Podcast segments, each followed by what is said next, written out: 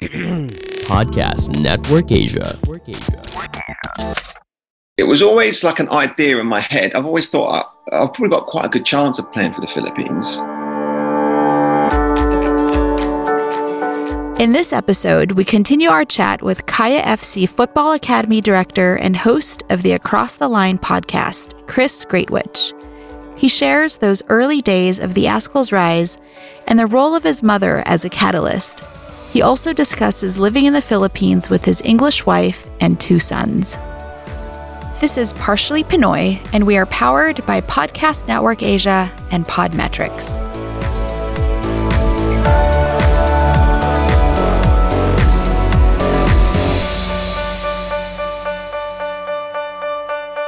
This is a question I've had for years and years. I finally got to ask Omid, and that was how does someone get the number 10 on a football team? and he explained it to me and I said, "But who gives it who gives you the number 10 jersey? Is it the coach? Is it the team? Is it and he just he said, "No, it's like a you you just sort of know who deserves number 10 and i don't know do you have any insight on that because that was literally an itch i wanted to scratch for like five years how does someone get number 10 yeah so basically your number 10 if you look at it in a kind of traditional number format 1 1 to 11 so obviously 1 is always the goalkeeper then it's like positionally on the field so like two three four five will be the defensive line, r- roughly depending on whatever formation you use. And then if you look at like an English way of doing it, seven plays on the right, eleven plays on the left. And then six and eight would be your, your two central midfield guys. And then your number nine is the guy who scores all your goals traditionally, right? Your number 10 is like your creative spark. You're like the player with the most imagination, basically your most skillful player. That's like traditionally how, how it kind of operates. And then it, that that number became a more positional thing as you move forward the times. But traditionally, like you know, Maradona wore ten, Pele wore ten. It's just the number that's given to the to the best player. Normally, that's just how it works. When I first came to the national team, I was hell bent on getting a number ten. I was like, I'm definitely getting this, no matter what. So I was the number ten for the longest time. And then, ironically, in 2010, I didn't join like the preliminary games. I wasn't involved with it. So Phil Younghusband took number 10. He would always been number nine. But it's fine. I wasn't there. So I had no right to claim it. And then what was really ironic was when I went to the tournament, I actually ended up replacing someone else. So if you look at the 2010 Suzuki Cup that I played in, my number and my, the lettering on my shirt is different to everybody else. So um, yeah, it's quite quite. I've actually got the jersey over here somewhere. That I'll show you later. Oh my gosh, um, I'd love to see that. It's, it's, it's, framed up, yeah. But I took the number eighteen. And number eighteen in itself is quite a special number to me. So, so normally in in the olden days, you would it'd be one to eleven, and each game, whoever starts would get a one to eleven. But as time wore on, you were issued what's called squad numbers. So you would be given one number and that'd be your number for the whole season. So what would happen is people would get attached to those numbers. So like let's say if you're a young player coming through the system and you get, I don't know, 14 or 16, but you burst on the scene and you do well, you keep your number. You're like, oh no, I like that number now. I'm going to keep that for it's my lucky number or whatever. So I took 18. First game I scored with it. Second game I scored with it. I was like, right, that's it. I'm keeping 18 now. Phil, you can have 10. That's that's my number for life. So now I've kept that number now. So obviously until I retired, that number is there's a lot of really famous players who have that number. So I was like, nah, and people, players who I liked and admired growing up. So I was like, no, nah, I'll keep that number. That's my number now. So yeah, number 10 was always my number that I loved growing up. It's a number that's hanging up on my wall at home. Wow. But that's not my number anymore. My number is is 18 and yeah, Phil Younghusband can keep the 10. That's his now. Okay, so the other itch I really want to scratch is those early days of the Philippine national soccer team. Mm-hmm. I guess the renaissance, for lack of a better word. I yep. think before you joined the team, before the Younghusbands did, ranked somewhere in the 170s, maybe even yep. lower. And yep. at its highest, the Philippines has been ranked at 116th in the world. Tell me about those early days. Whose idea was it to actually get players like you, like the Younghusbands, and on and on and on.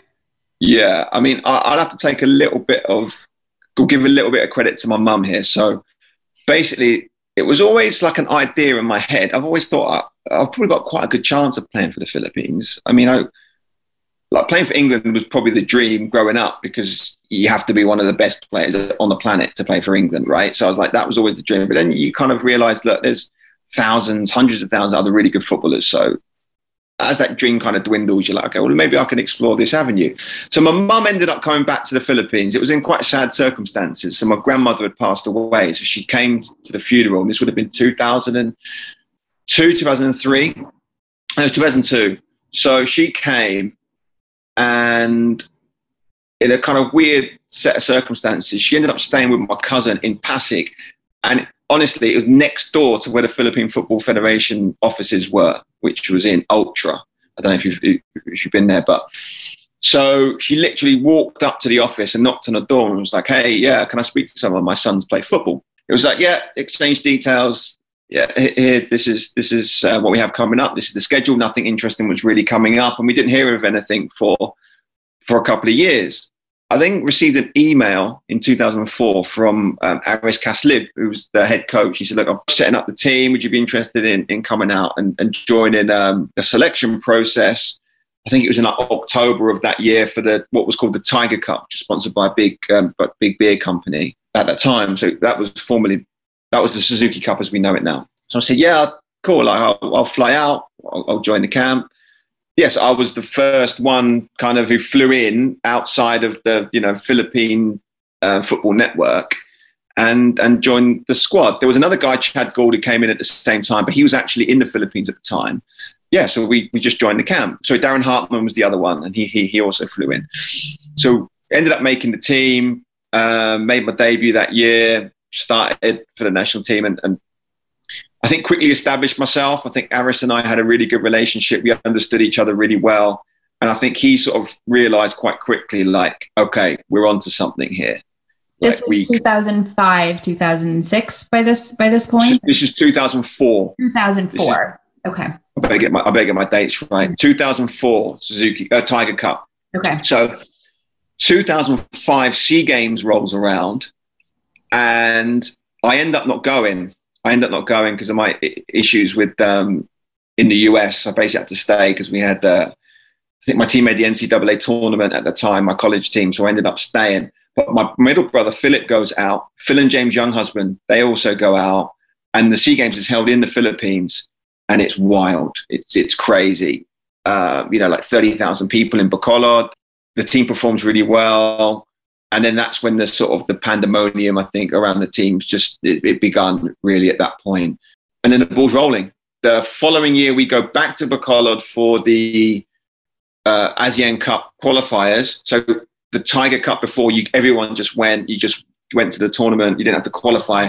The following campaign you had to qualify. So the qualifications were actually in Bacolod. So I came out for that. So this time it was me, my brother, Phil, James, uh, Matthew Hartman, also another English guy, came out. So yeah, and then each year it just seemingly we added and added and added someone from you know a different a different country, a different corner of the globe, uh, and then before you knew it, like we were getting pretty good. You know, we were going to these competitions and and and performing really well, and you could sense that something was brewing, but we weren't able to necessarily make the jumps and the steps that we really wanted to. Uh, I think a lot of time, because of the administration at the time wasn't the best organized.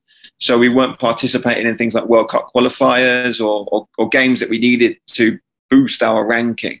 And that only really occurred after 2010. So uh, that Suzuki Cup campaign was really the one that, that sent us over the top. And, and that's when the, you know, I mean, everything really changed after that point. Um, and, and really set us up for what we know now as, as the Azkals properly. Um, wow. So, so yeah, so, I was, that was the watershed moment, really. Yeah. Does your mom get any credit for for this? Be, because I, you know, in that story, she is the hero. She, in a way, opened up the store for you, and there there needed to be a first one and you were that does she does she recognize that do, you, do other people know oh it's actually mom, Greatwich, who made this happen? Um, I don't know how well told that story is. Obviously, when I'm doing a podcast, I'm the one asking the question. So, yeah, I've told it a few times, and I think within our small network and community, it's it's known.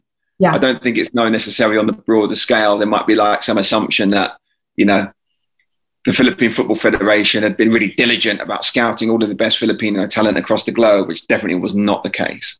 Yeah, Phil and James's one is a little bit more well known because they were found off a computer game. That was quite a like well known one. That yeah, so that's an interesting story in itself. Yeah. So we're all found differently, like oh, yeah, really ob- obscurely. Yeah, maybe she doesn't get the credit that she deserves, but um, yeah, maybe, maybe this podcast will go some way to rectifying it. Yeah, and that would have been really the ripe time because if Filipinos were traveling en masse in the 70s, 80s, that time that you guys came up would have been the very ripest of times to recruit the Filipinos who had been playing in these clubs and grown up in these clubs all over the world. We'll return to our show and hear more from our guest in just a moment.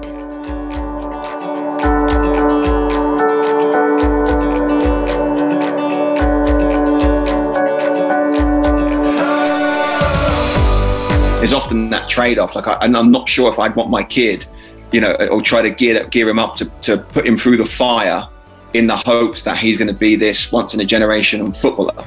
Because I think, yeah, he might be a fantastic footballer, but all those other things that you might have to trade off, you know, I, I'm not sure if that's the type of environment you you want to put your kid through. This show is brought to you by Podcast Network Asia powered by Podmetrics.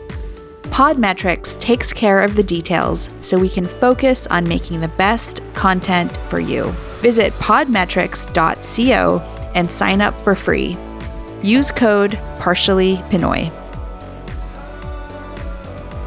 You know, you're married and you have children, and I'd love to hear, you know, the perspective of your wife, maybe of the culture, because she lives there now. And so I'd love to hear about that. But tell me you did you grow up going to the Philippines or that really only happened after this event in your mom's life? Yeah, uh, we, we went twice when I was really young.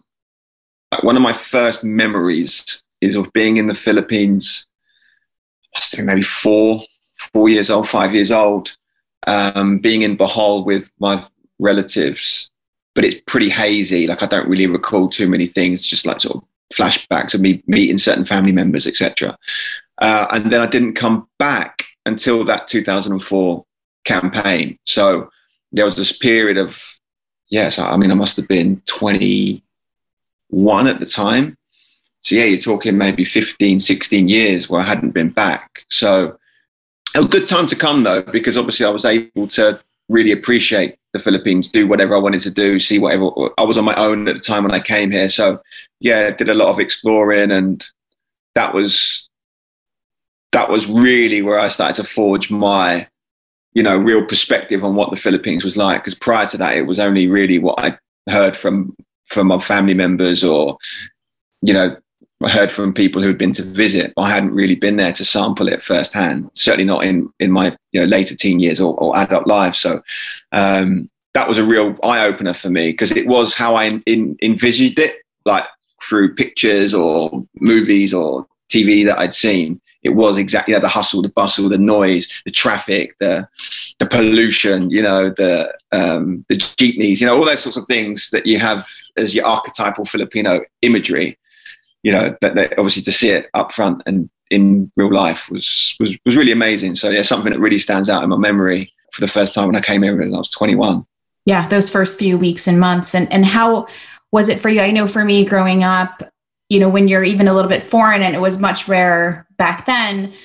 You just get a lot of attention all the time, just because you slightly you look slightly different from everybody, and of course, like having a big, actually a small, I'm an only child, but I have my Persian mom, and then her sisters came to visit. And so something about that, I was always feeling in the Philippines like I got a little more attention than I needed to or deserved. And so I wonder for you, you now go from, you know, England uh, and that experience to coming to the Philippines and on a day-to-day basis, I'm sure because of your differentness, you get you get this type of attention. Like how was that for you? How did that open you up or close you up and and everything that goes with that? Yeah, I think there's there's there's obviously like a perceived level of um, status or prestige that comes with being a mestizo. There's an assumed level of wealth, or or you know you, you must live in in in, in certain level of comfort. Um, listen, I'm from a very working class background. You know, like my dad's a roofer and, um, and my mum did various jobs growing up. So I certainly didn't grow up in a wealthy household. So that for me was quite surreal when you know you go places and people are assuming that you come from some sort of prominent background. But I also do understand that if you know you're slightly lighter skinned or you have Europe, European features, there is that preconception, and with that comes pros and cons, right? I, I, I, didn't really find it unsettling or any different. It was just something like, well, okay, that's yeah, something that I need to process and and, and understand. I, I, wouldn't say it affected me in any way it was just something you had to to adapt to that people would look at you in, in, in a different way i think more so really with my wife that's when i started to get it became a little more uncomfortable she's white she's got blonde hair blue eyes you know like the aryan uh, poster child if you will so it was like wow people were like really you know wanting to touch her hair i remember we stayed at my uncle's place and he had a place in the bay near um, ccp so we would often have to cross Roxas Boulevard to go from his house to get to the Bay Area where there were some really nice restaurants. But crossing Roxas Boulevard is pretty sketchy. You know, there's a lot of people out there, you know, selling shells and street kids and stuff like that. And that's quite tough to take. Obviously, when they're trying to touch your hair and trying to sell you stuff, there's one half of you that's like, look, this is really sad. Uh, it's hard to see people living in these types of impoverished conditions, then there's the, also the element of like, I've got to try and protect my wife here because this this could escalate to something bigger. That's that was more difficult. Well, not so much with my. I can that that, that was fine with me you know, looking a little bit different or having European features. That's fine, but more so when my wife came here, like that's when it started to become really evident that okay, I need to keep my wits about me here because something could escalate or, they, or, or, or, this could become a, an uncompromising position, if that makes sense. Set boundaries. Yeah, definitely. Which is not necessarily Filipino strong suit is is understanding boundaries. So, yeah, that that was for me the more harder element of of this. N- not so much with me, more so with my wife, and a little bit more now with my kids as well. Yeah, I, I have a, a white American friend who lived in the Philippines for two years, and he said people would go up to him and say, Oh, wow, you're so handsome. Your skin is so white. Your arms are so hairy. Your nose is so big. And he said, like, those are literally the three things I hate about myself. Yeah. And it's, it's horrible, isn't it? Like, my, my wife was like, Why is there like loads of commercials for like whitening products? You know, like, it's, it's like everyone, surely everyone wants to have like a decent tan, you know, have a nice glow. Yeah. Which I was like, No, no, no. It's like, that's not it. People like, consuming glutathione by the by the bucket load, you know, and I'm like, wow, this is this is so so different to what we're kind of accustomed to. But I understand it because it all comes with status, right? It's like the people that they see on their on their TV shows, uh, even the, the the, the full Filipinos, you know, they're all lighter skinned, you know, they have a fairer complexion, they have European features, so that's that's the sort of aspirational element that they that they want to get on board with. So, yeah, that but that was a difficult thing to understand at first. Yeah. Chris, how did you meet your wife? And and then how did you convince her to move with you to the Philippines? Mm, uh, yeah, good question. So I think maybe going back to what I said before about football being um, being something that gives you like an elevated level of prestige and confidence. We actually met at high school, but we'd known each other since we were little kids. So ironically, I was telling you about my mum working as an auxiliary nurse. She actually worked with my wife's mum back in that nursing home. So um, we went to two different elementary schools, went to the same high school. Um, and we'd known each other probably, yeah, I mean, about 14 maybe. And then we started 15, 16 going out. Um, yeah, we broke up for a while. We, I moved to America. We broke up and then got back together um, in my early 20s. And then, yeah, been together ever since. And she's, yeah, been stupid enough to follow me around the, the world. So, yeah, very lucky to have a, an understanding wife who is willing to go on these adventures with me because I'm a bit, yeah, I'm a bit of a crackpot at times. I do like to have crazy ideas and think we can do things that, that seem a little bit outside the box. But she's she's game for it, and I really appreciate that. Um, yeah, moved to America with me, and then once we, we sort of built up a really nice life for ourselves in, in New Jersey. We loved living there. We still love America now. Which part of New Jersey did you live? We live in we live in Morristown.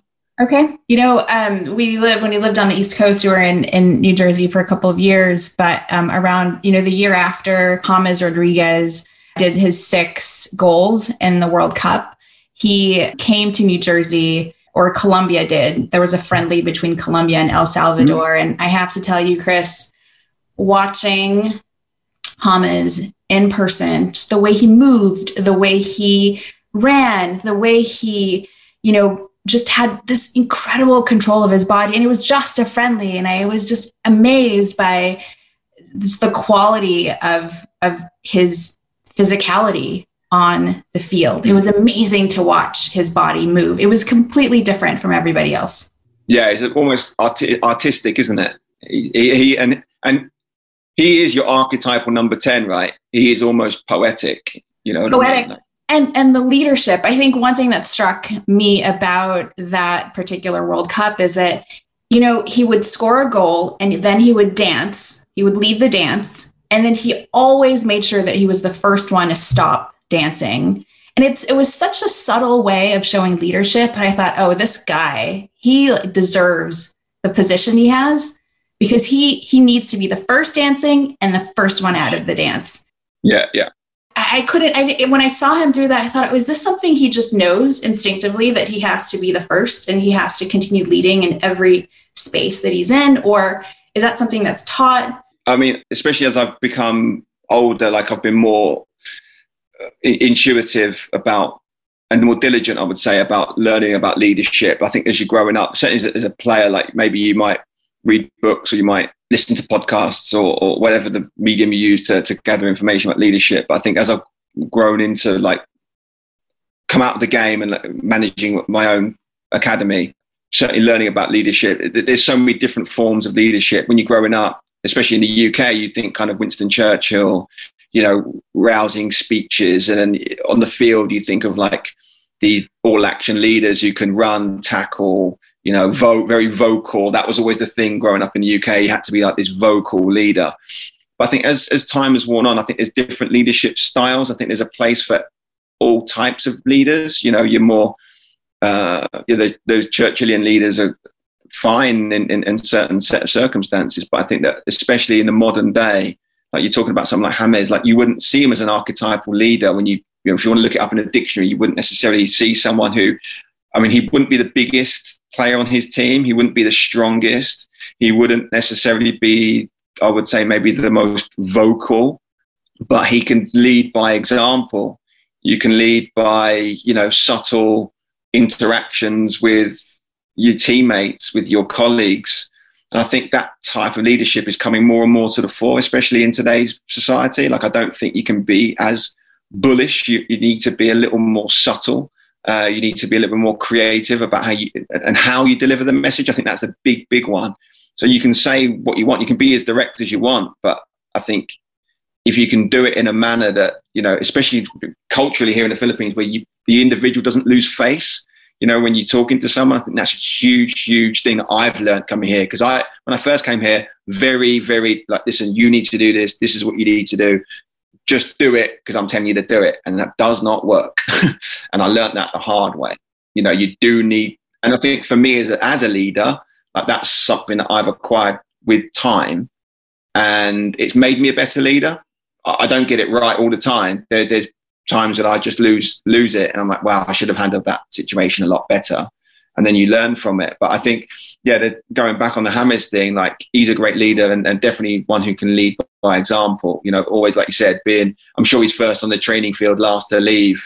You know, I, I, I bet he's he's doing all of the diligent work that he needs to do to demonstrate. Look, this is what it takes to play at the top level. Yeah, and that by osmosis is is transmitted to, to the rest of the team.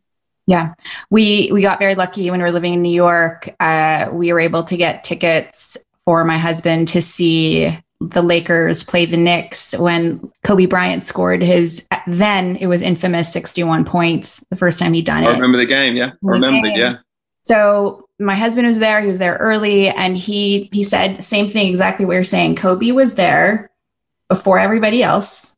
He immediately started doing drills and he was in a zone. Everyone else was they were high-fiving each other and you know, talking and laughing. He was separate from everybody and he was in the zone as soon as he got on. He said he, he just, he was a different person from everybody else. And so it's the same thing. And I, you know, I wonder for myself as a mother, you're a father, is this in a way you think, gosh, these men must have been born this way, but they had to have had an environment that nurtured it, but there's only so much an environment can do. I'm sure this topic we could talk about for three hours, but I'd love to hear your thoughts. On- yeah, like, I mean, I, I, I also think like with that, I think that type of scenario, that environment, that, that's really, like you said, really hard to replicate, and it's only for the few. There's a reason why there's only there was only one Kobe Bryant, one Michael Jordan. You know, these are once in a generation type individuals, and if you actually look beyond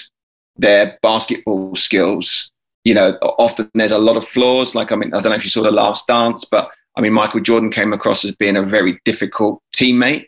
And I know Kobe Bryant had his issues with being a teammate.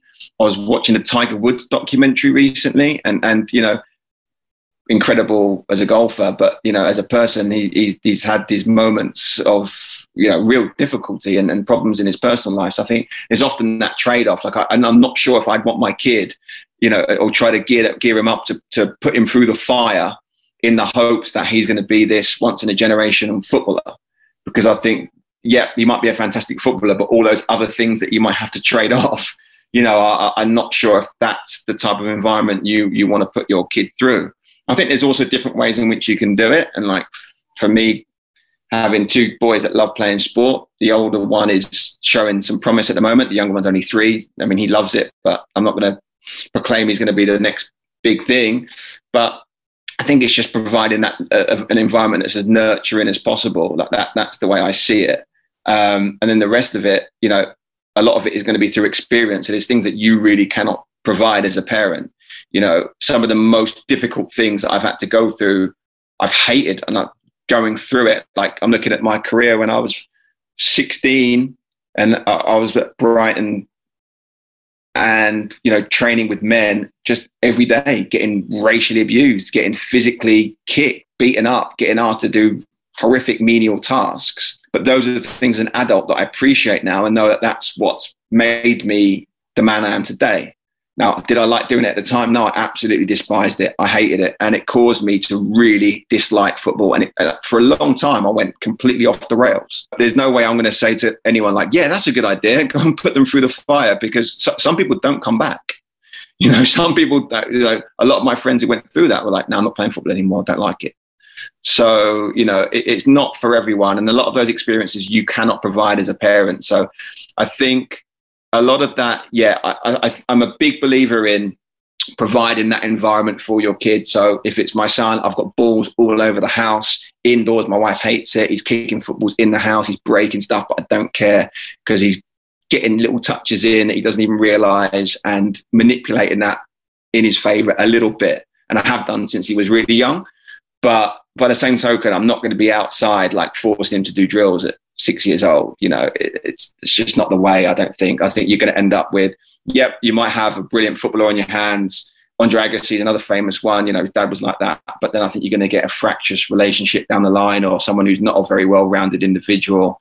I don't want the kids, my kids, to live my dreams for me. You know, if he wants to be a footballer, fine, he can do that. But you know, I think that's um, that's really difficult. And there's a reason why Kobe Bryant, Kobe Bryant, right? There's a reason why he's different to even you know, to get to the NBA alone, you've got to be an unbelievable athlete. And then for him to be an unbelievable athlete amongst other unbelievable athletes, it's going to take something that very, very, very few people have got. So I think that's when you're talking about that. Like you said, there's got to be something in his in his makeup that's not just provided by his environment. That's got to be forged, I'd imagine, through his DNA. Yeah. So if your son came to you and sort of declared, look, I know in my bones that this is what I want to do with my life, then you can, as a parent, say, okay, it's on. You want to do drills? I'm, I'm there for you. You want to be here? I'll, I'll take you there. And, and so I think you cannot underestimate the power of that internal desire from the child. Yeah. Yeah, 100%. And I think also a lot of, a lot of that is, is more like, especially being in there in the more traumatic times, you know, periods, you know, I'm a big believer that talent does need trauma. So I think if you're going to provide that environment and you think you're going to provide that by giving them this really cushy, okay, I'm going to, uh, I've always got the cone set out for you. I've always, that's not, that's not going to work. Yeah. That's not going to fly. I want to go and put you in the best team, you know, I'm going to get you the best coaches. It's not going to work. You're almost better off right, I'm going to go take you to Tondo. You're going to go and play street football with these kids, and I'll go pick you up in an hour. You got to survive. you know, like almost that, which is not the safest. You know, you could get into a fight. You, you know, you might get beaten up, but you know, so these are the sorts of things I guess as a parent you have to try to weigh up and see which one's the best, and you're going to get it right someday. Sometimes you're going to get it terribly wrong. Yeah. But yeah, def- definitely a topic we could I could probably talk about for forever. For, um, forever. I know you inter- you um, interviewed Mark Winhofer recently. One thing that I picked up from talking to him was a that he was really overweight as a child, and that's something yeah. Overcome. And then he actually started off on the B team and decided that he wanted to be on the AAA team, and he had to push himself to get there. So I think those are the little story, and it was very much self-driven. You know, he wanted to do it because he wanted to do it, and so I think that was an incredible story that he shared. Tell me about your sons and how when you're, you're raising them in the Philippines. I'm assuming that the, you're intending for them to go to school there as well. What is your how how has your thought of your own identity and maybe theirs shifted because they are also growing up as you know, multiracial kids in a different environment from you? Yeah, really, really good question. And to be honest, I don't really have a very good answer. Uh, it's something that we struggle with daily because, you know, on, on this, especially with the current situation with, with COVID. So just to give you an idea, we here are in the longest lockdown in the world. So we haven't come out of lockdown since March. So uh, opportunities for kids to get out and do anything recreationally is very, very limited. So a lot of that is confined to them sort of riding bikes on the street, going swimming. Occasionally, we might meet up with some friends in a park and you know we'll play some football. But that social interaction is is really limited at the moment. He's being homeschooled by his mother, so the more traditional ways in which they would interact with Filipinos is, is just not happening. You know, it really isn't happening prior to the COVID situation with my oldest boy, like we, I, I, run a football academy, and we have people from a multitude of different backgrounds. Everything from kids from um, underprivileged backgrounds who be scholar, all the way through to you know your most affluent, uh, you know, sons of of senators, um, you know, big time politicians, celebrities, you know, you, you name it. We, we've we've got the full gambit. So that was nice when he's going to football and he's mixing with. I, I, remember my wife took a picture and he was like, she was like, look at this, it's crazy. And they were interlocked. They were waiting to watch. They were watching another team play. And they were waiting to go on the pitch, and they were all arm in arm interlocked. And I think there was like eight kids, and we had uh, Japanese kids, African kids, Filipino kids, Australian kids, German kids. You know, they're all together and they're only like five, six years old, but you know, they don't know any different. And I love that aspect. So it's not necessarily the elements of Philip being Filipino that he's missing out on at the moment that worries me. It's the benefit of having this hot pot of different cultures and different philosophies and ideals that all of these different individuals bring to the table. You know, he's got like Japanese friends and they're so respectful, you know, really I mean, just your prototypical how you imagine Japanese people to be, right? And then, I mean, you know what Iranians like. He's got we got friends who Iranian, and they're you know loud and they're super chatty and gregarious, and it's like you know that, that aspect is great. Um, we've got we've got an Italian kid in our academy, and you know, he's he's you know the mother's gesticulating all the time, so like he's exposed to all these different things, and he might not realize it now, but I think as he gets older, he'll realize wow, like I, I was I was different, but all of my friends were different. I could pick and choose from all these different types of cultures, different attitudes, mindsets. You know, maybe he can formulate his own ideals on what he thinks is right, wrong, what's good, what's bad. And I, and I like that. I like that because it shouldn't necessarily be dictated to by me, mum, the environment. He, he, can come up with his own conclusion. So I like that element of it. It's for me, it is a shame though that he's not able to really fully understand maybe his Filipino side by not being able to go to school, you know, and, and be in front of people who can deliver that message, whether it be a teacher or through his peers at school. So that's something he's missing out on at the moment. And that's sad. That that's that's difficult. But I'm hoping, you know, once this pandemic situation resolves, then we can kind of pick up that slack and then see how how the world looks when that finishes. Because whether we're going to be here or not, I don't know. Like that, that that's all dependent on how things transpire. So whether he grows up here, whether he grows up in the UK or or America, who knows? But um, yeah, I'm hoping you just he can just take those little aspects, you know, from from being here in the Philippines, and then you know, hopefully that can affect him in, in, in later on in life. So, so the US is on the table for your family as well. Oh, everywhere's on the table. I, I don't. Who knows? Who knows where we'll end up? Uh, I, am certainly not. And if, if anything, is this pandemic has, has allowed me to gain a little bit of perspective and understand that, you know, you can't make too many long term plans because everything is is is so whimsical right now. So yeah, who knows where we're going to end up in the future? Right now, we're really happy living here, but to be honest, it, it's it's day by day. And if we look any further than that, I think we're going to be in a in a spot of trouble. So yeah, yeah, that's that's kind of how it is right now with the kids. Yeah, and I think COVID also teaches you to take risks because tomorrow is tomorrow, and you know why wait another day to to to live the life that um, maybe sings to you. And I think in a way you're doing that because you are living in the Philippines and that's already such a deviation.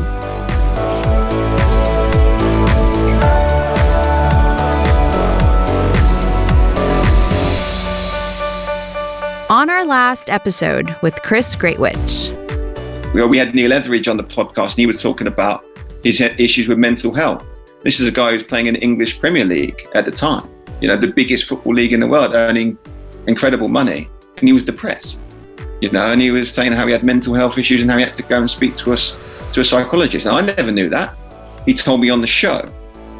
Uh, I would consider him one of my closest friends. You know what I mean? Like, okay. But you just don't have those conversations. You, know, a lot of it is quite superficial chat. So until you sit down and talk with these people, you never really know the full story.